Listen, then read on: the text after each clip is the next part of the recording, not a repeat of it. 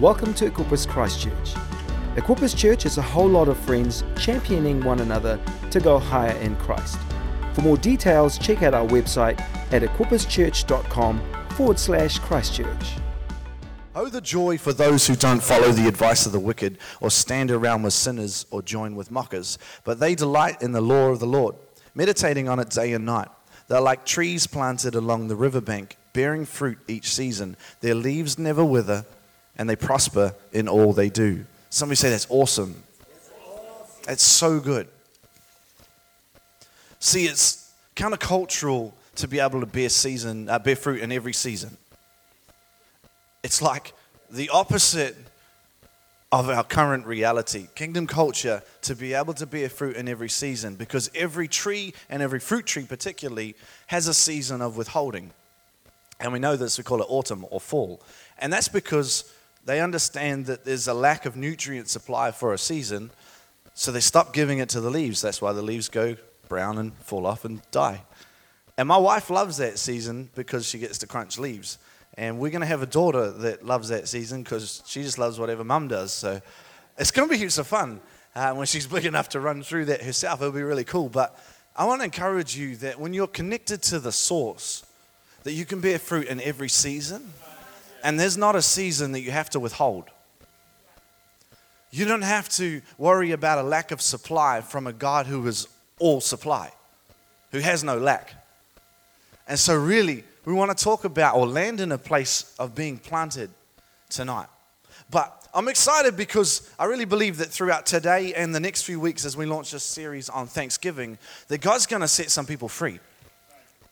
And I have expectation that today and all throughout the next few weeks, um, that this is going to go from strength to strength. I love preaching on a place that's a strength, that's intrinsic in the DNA, in the very fabric of who we are as a church. Because how many know you can always go higher in God?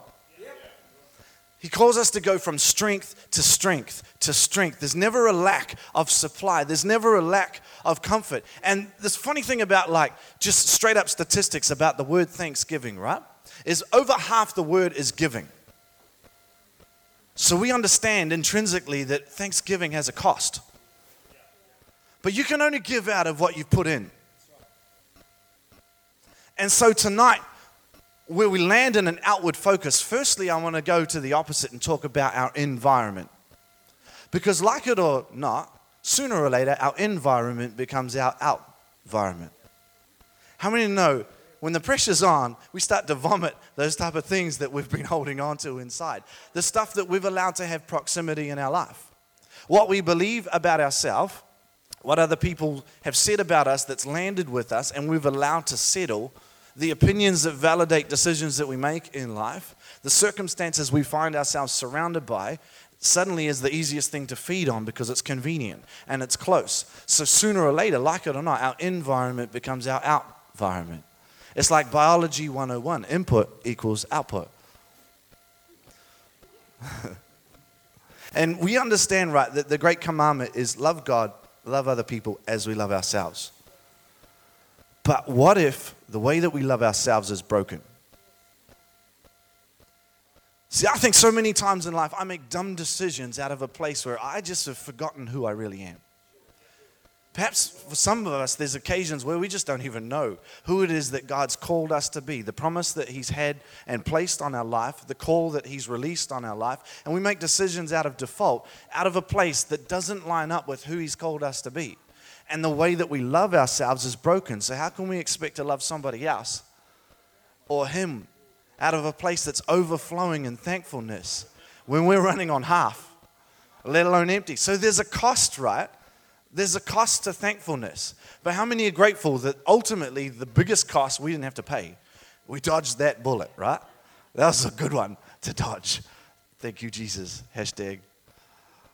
So I want to talk to you about hope, which is why I've labeled tonight insignificance.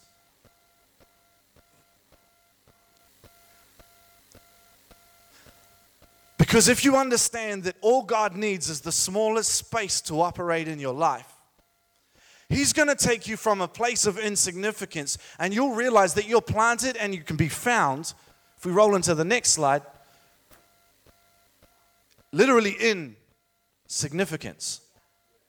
He can take what's mundane and what's common and what's ordinary and what's insignificant, and He can say, That's the very thing I'm going to use to be found and planted and established in significance. God wants to release, I believe, through us a spirit that understands that sometimes it's the ordinary that does the extraordinary. Sometimes He'll use the mundane. Sometimes He'll use the circumstance that we get frustrated by because we forgot about the fact that He's more interested in our character and in that developing capacity for what it is that He's entrusted with us. And so we're saying, God, take it from me. And He's like, no, no, I want to take you through it. But it's a lot easier if He'll just take it from us. How many, let me ask you this. How many of you ever entertained the thought? Maybe you've said the conversation out loud. Maybe you've just entertained the thought. Wouldn't it be awesome if I won lotto? Oh, come on, like most of us have had that thought, right? If we just won lotto, that would be legit because, like, we get all this cash. I don't have to change anything that I'm doing. All I do is just get all this extra provision, and suddenly, if that happens, and then if you have that conversation, the next thing that comes out, then I'll do this.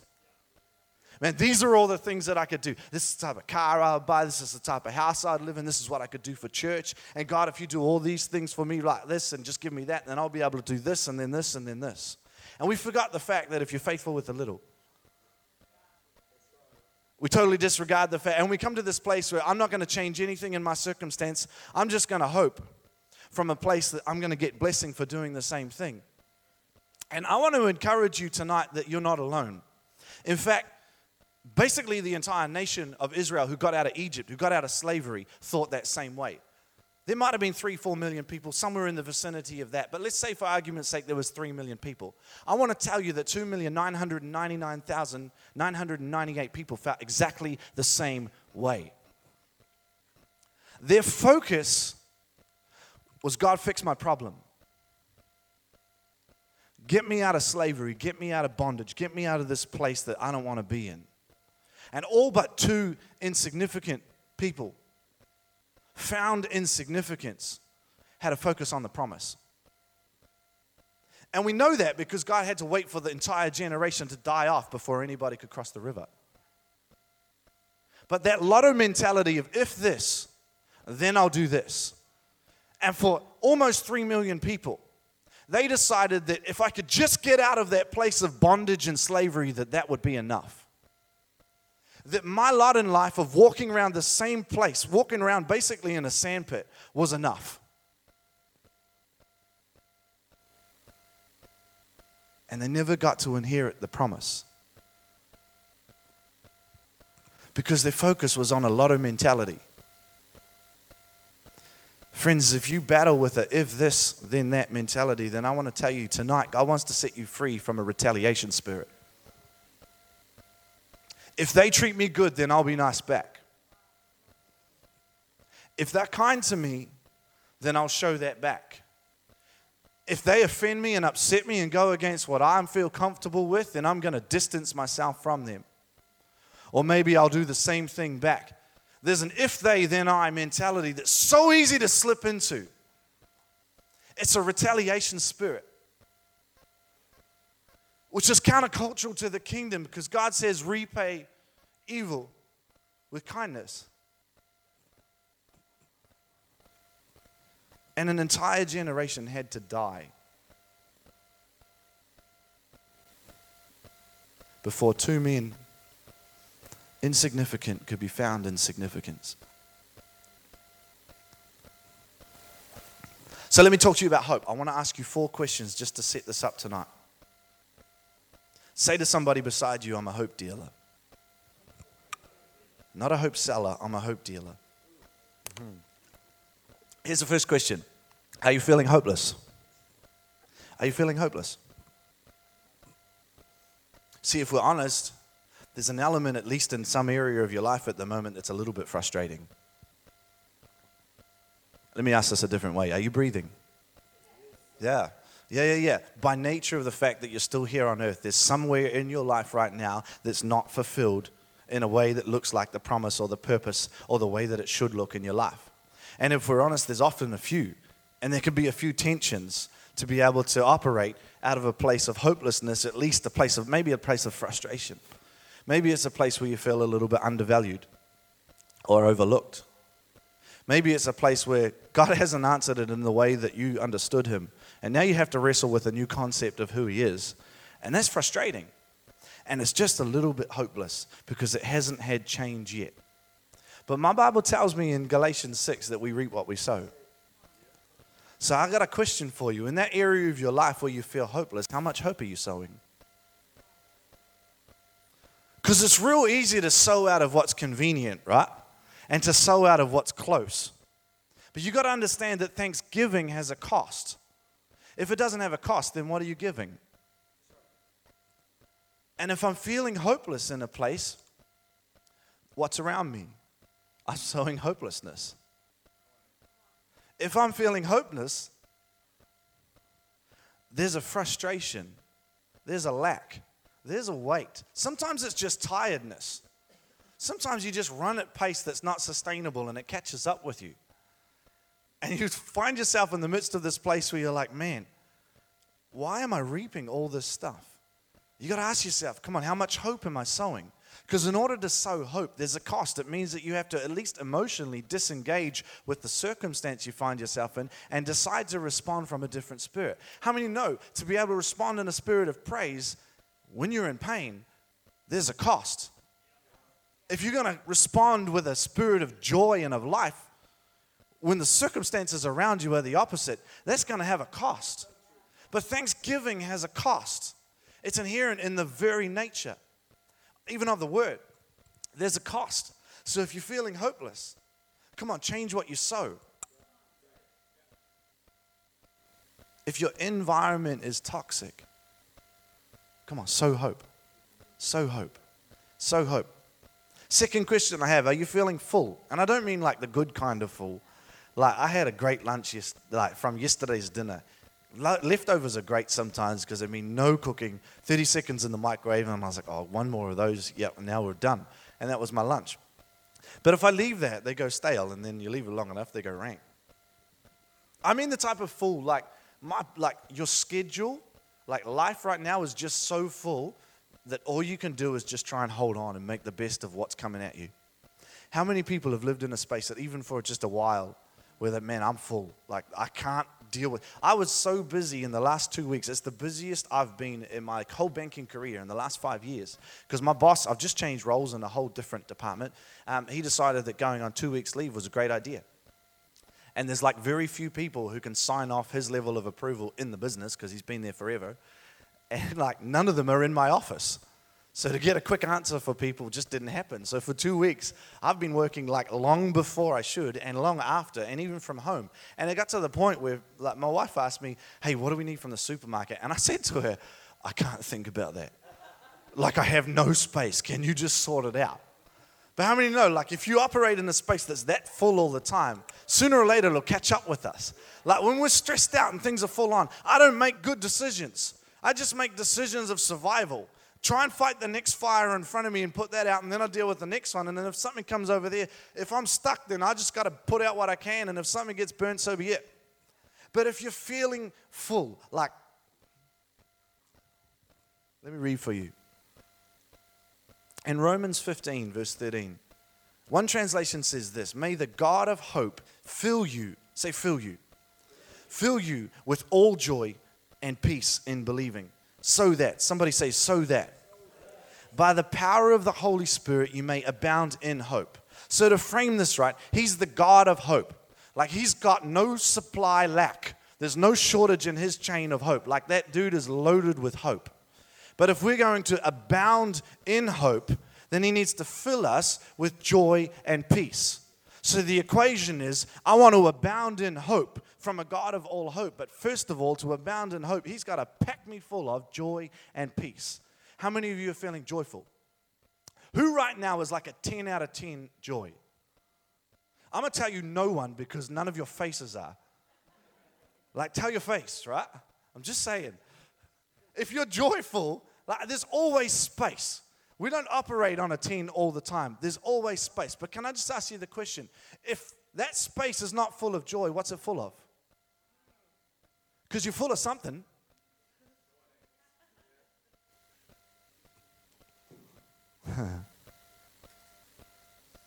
we all are. Come on, if there's space to be joyful, if, if there's no more space because you're just full, we need to talk about talking, uh, talk about taking away the thing that's stopping you from being joyful. So let's take the thing out of the way so that we can fit more joy. I love that illustration of the truck that backs up. Pastor Shelley, that was great. Just to take stuff out of our life that shouldn't be there. Here's a question though like, what if it's something that you love? What if it's your gift? What if it's like something that you hold on to? Like, that's like, it's the thing that that defines who you are. It's the thing that you feel like this is the reason why God put me on earth. Are you willing to put that on the removal truck? And say, God, I don't want you to just fix my problem. I want to step into an area of proximity with you so that I can live in a place of the promise. And I'll trust you to use me for some reason that eventually I'll enjoy. But what if it's the thing that says, actually, God's like, I'm going to just take this away from a while because if I don't take it away now and deal with the heart issue, it's never going to be sustainable. Like if He put you there right now, what if that would make that would be game? Like if that's game over. He's not that type of God. He's not going to set you up for failure. He's going to move you when you're, when you're in a place where you can handle the promise. But when our heart's not in a place where it can handle that, sometimes He needs to take it away and say, Are you willing to sacrifice the idol? Can you imagine being Abraham, having to put his son on the altar and be like, Actually, would you do it? He didn't have to, but it was a question of a heart. Would you? That's all God wanted to know. He's not into killing babies. He just wants to know, Are you willing to give up the promise and trust me? It's proximity over promise. Kingdom puts proximity over promise. Can I just hit peace for a second? The other one of this. Got to fill you with joy and with peace. I think, personal opinion, so oftentimes we get a warped sense of peace. In fact, with all good intention, we make an idol out of peace. And we use that to define decision in our life. And we hear it all the time. Oh, I don't have peace about that, so I'm not going to do it oh, I got a real peace about that, so now I'm going to do it. And I'm not trying to diminish what you're trying to say here, but I want to tell you that the currency of heaven is not peace, it's faith. And every step of faith requires putting yourself in a place where you need God to come through. Because if you don't need God to answer in that space, that's not faith. That's just self reliance. So if your dream is something that you can fulfill yourself, come on, get a bigger dream. Because like he's called us to operate with faith. And out of the overflow of stepping in a place where I feel vulnerable and I feel like there's risk here and I feel nervous because I don't know how this is going to end, that's the place that the peace that surpasses understanding. If you wait for a peace that you can understand before you take a step, you haven't got the peace of Him. You got peace of something, but it's stopping you operating in a place of faith. And let me give you three examples. I can put money on the fact David, as a 13, 14, maybe 15 year old ruddy kid, was not feeling peace when he came face to face with a giant. When the reality, yeah, the frustration was, you're not going to do that, right?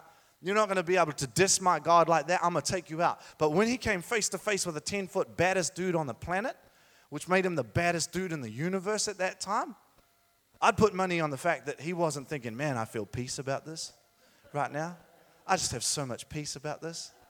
Let me give you another example. Joshua, right? When he gets the Israelites finally to a place after years of having to wait for the unbelieving, un, like rest of the plebs to die, and the whole next generation, he's like, I don't want to mess this up because I don't know if I'm going to be around for the next one. But that moment when you cross the river into enemy territory and you realize that your life is on the line and your friends and your family are on the line and your whole entire nation's lives are on the line, and if you mess this up, that's a decision that you don't make with peace. That's a decision when there's risk. Nobody goes to war having to kill somebody to occupy new territory out of a decision of peace. Yet you fight for peace, and peace comes after that that surpasses understanding. It doesn't make sense right now, but as I step in faith, the peace comes. Let me give you another example, just in case you still don't believe me. Let's look at Jesus. Garden of Gethsemane, right? We know from gospel account, multiple accounts in the Bible, he's sweating blood and he can't sleep. Yet, if you back the train just a little bit, you understand that he slept through storms before. So, this was a whole nother level of storm. Now, if Jesus is in a place where he can't sleep and he's sweating blood, and, and saying, God, if you can take this from me, do it. I don't want to do this. But nevertheless, not my will, but yours be done. The defining decision maker for him in that moment was not peace. But if we're not careful, we use that to justify a lack of faith. Withhold, to stand back. I don't feel peace about that, so I'm not going to step into a place of faith. Stop trying to comprehend faith, uh, peace, and start stepping out in faith. Like when I fought literally for my life with, with chemo, 15, 16 year old, I knew in my spirit that my time wasn't up. I can't explain it. It didn't make sense. Everything in the natural, even from the best doctors on the planet, one of which was here, one was in Brazil, and one was in France, who worked on my case, said this stuff is either going to kill you or heal you. And then the nurses didn't want to give me chemo for two weeks because they said that that would kill me, not the cancer, the chemo. But when I'm fighting for my life, I had a peace in my spirit that it wasn't my time. But it didn't mean that I didn't feel sick. Didn't mean that I didn't feel the weight of that journey. It didn't mean that I didn't have questions. It didn't mean that I wasn't frustrated. It didn't mean that I wasn't a little bit ticked off as to why I was in prison for a crime I didn't commit. Come on, it's not peace that defines faith. Are you feeling the struggle? Third question. Are you feeling the struggle? 1 Timothy chapter 4, verses 7 to 10. See if I just read it from the screen. Don't waste your time arguing over godless ideas and idle wives' tales. Instead, train yourself to be godly. Physical training is good. Say it's good. Doesn't say it's not good, it says it is good. But training for godliness is much better, promising benefits in this life and the one to come. This is a trustworthy saying, and everyone should accept it. This is why we work hard. Say, work hard.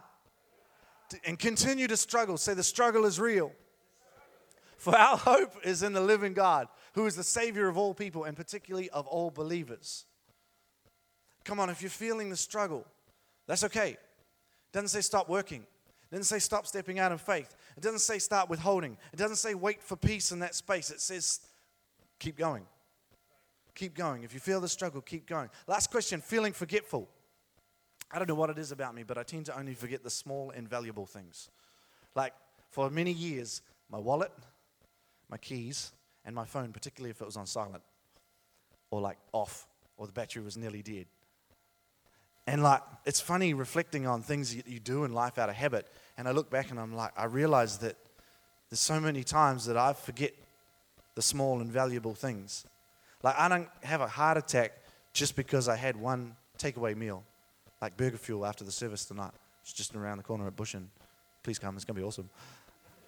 Like, that doesn't set me up to have a heart attack, but how many know that a series and a lifestyle of bad decisions with diet and exercise is just not good for your health? And what you understand in the fullness of time is it's the little things that are valuable that set you up to be able to be entrusted with the greater responsibility. They allow you to inhabit the promise. Hmm. Last question feeling forgetful. And then we're going to go where I really want to hit tonight. I like this morning the whole thought of, you know, you're getting old when. I could have started it with that, but I like also feeling forgetful.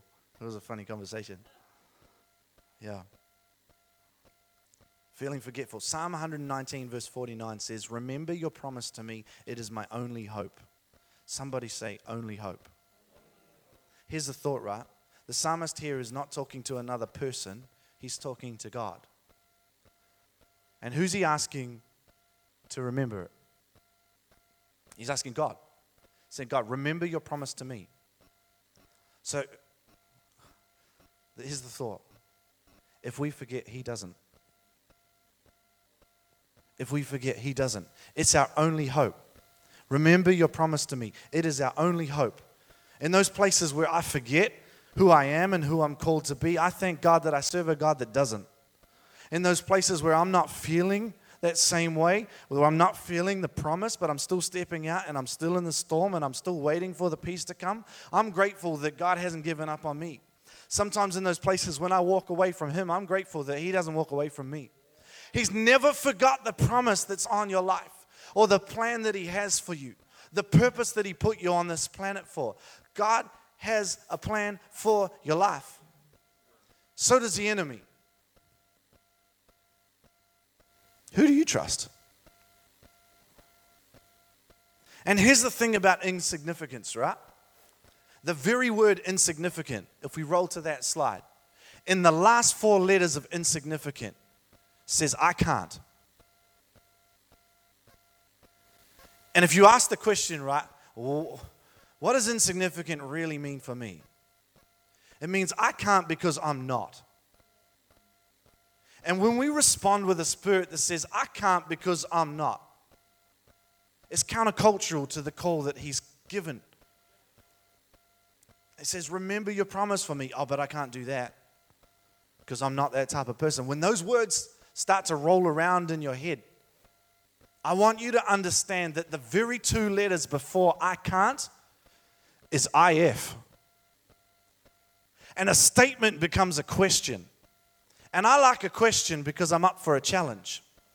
And if there's a spirit of I can't because I'm not, I came to tell somebody tonight that statement's about to become a question. But it ain't a question for you, it's a question for the enemy. Because if I can't, he can. I want you to say this if I can't, he can. Come on, one more time. If I can't, he can. Insignificant. Insignificant. What's it all mean? Insignificant. I can't because I'm not. Becomes if I can't, then he can. Many like of my all-time heroes of the Bible, and I want to jump through a little bit more before we land this thing. But like if I think about my all-time heroes of the Bible, they had something common in common. They had something ordinary, something mundane, something insignificant in common. Let me give you an example. Actually, I'm going to give you like seven, maybe more, if I can't count in a hurry. I didn't count them before. Noah. For 100 years, what did he do? He built a boat. The dude was famous for hitting pieces of wood together. For 100 years. And for 99.99 of those years, nothing. Insignificant. Probably started in a forest, probably ended in a paddock because he cleared all the trees. But all he did, right, was insignificant. He just cut tree, hammered it together, cut more tree, hammered it together for a hundred years. What if it took a hundred years of insignificance to do something significant? The dude restarts humanity insignificance. Abraham, right? Honestly, when you break it down for what he actually did, he's my hero. Dude slept with his wife. That was all he did. Like, in one sense, the reason that we have Father Abraham, who had many sons, right arm, left arm, was because all he did was 25 years after getting the promise. How would it take you 25 years to respond in faith. Then he has a son. Insignificant. What about Joshua? We talked about him. Man, that dude was famous because he walked a lot. Like a lot, a lot. For 40 years, all he did was walk around the desert. And then after 40 years, they crossed the river, which was a bit more walking. And what's the first thing they do when they fight?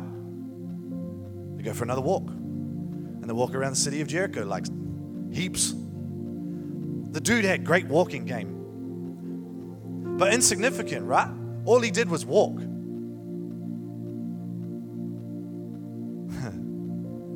and it birthed one of the greatest leaders that has ever walked the face of this planet. I didn't think about that before, but that's really good. What about David? What's he famous for? Well, people who don't even go to church know that he like killed Goliath, right? But really, all he did was two things. He babysat sheep. That's his job looked after the sheep, slept with the sheep, helped feed the sheep, helped protect the sheep, helped move the sheep, helped clean the sheep, helped birth the sheep. He just babysat sheep. And then he threw a stone. Let's make him king. Seems like he's got the prereqs. How good would that be? Man, I'd babysit sheep and throw a stone.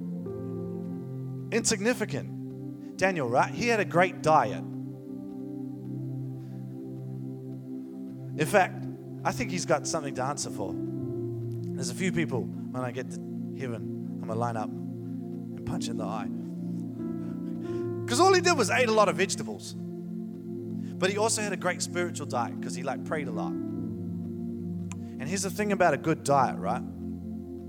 It meant that when he's chucked in the den with lions who are hungry and starving, that God shut the mouth of their lions.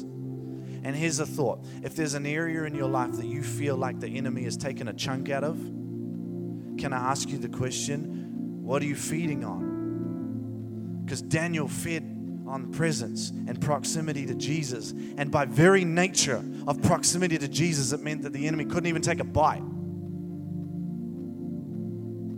Change your diet, change your life.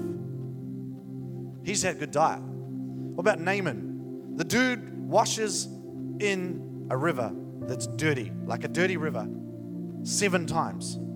That's what he's famous for. That's what he's remembered in eternity for. In doing so, yeah, his leprosy gets healed, but it, more importantly, God heals his heart. Because here's the thought, right? The kingdom will always prioritize wholeness over healing. Wholeness over healing.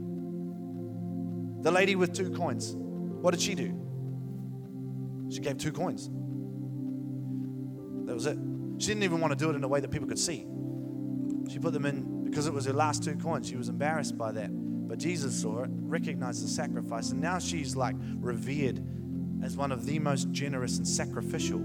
It's a little bit off script, but I was thinking about it on the way in here. And sacrifice in the very middle of the word has four letters I F I C. And I want you to understand something tonight that sacrifice is a lot easier to embrace if I see if I see the promise, if I see with the spiritual eyes, if I see hope that Jesus could move here, if I just give him something to move with, if I give him the little that I have, the two fish and the bunch of bread, if I give him my two coins, he could do something which is going to set other people free for eternity with the bondage of finance in their life because I could take a step of faith. If I see, sacrifice is a lot easier to embrace. The paralyzed man on the roof, he's my favorite one. What did he do? He lay down. He got carried. I reckon I could do that. Like on this Hall of Famers hit list, there's not many things there I couldn't do. Might not be able to build a boat. I could babysit sheep. I could lay down and get carried. What if the very thing that you're frustrated by at the moment, where you're found in a place where you feel overlooked, where you feel as insignificant? What if you feel like at the moment, I'm just feeling the weight of this? I'm feeling alone. What if that's the thing that you'll be remembered for in eternity? And what if you're carrying something that you feel like, man, I don't know how I can carry on right now because it's a bit hopeless? Dare I say it? What if you're the one who messed up? Man, I dug this hole myself. And if you're like me, maybe you've got some friends who are like, oh, I see you're in a hole. How about I hop in there? I can help you dig faster. But what if, like, you're feeling overlooked and undervalued? What if you're feeling the weight of the thing that you did? What is it? What if you feel the shame? Like, what if you feel buried?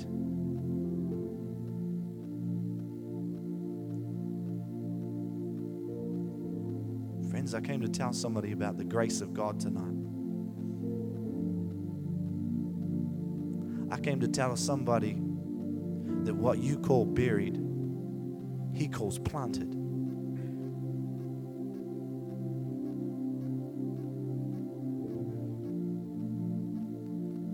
Because it looks the same.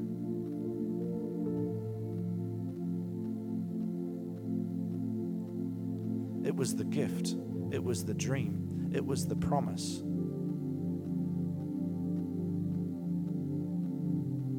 now is buried.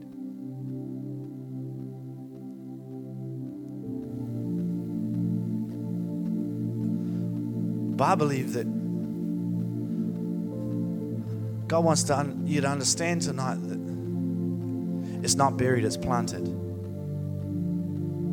You dig a hole for both, you put it in, you fill it up. Insignificance. The significant grows out of the place that can't be seen. It's birthed in a place that's planted, not buried. If you've dug yourself a hole, what if God's trying to plant you? Because you'll never grow unless you're planted.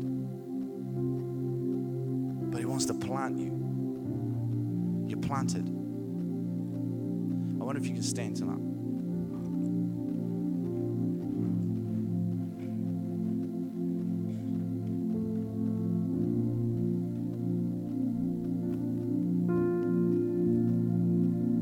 Romans 5, it says,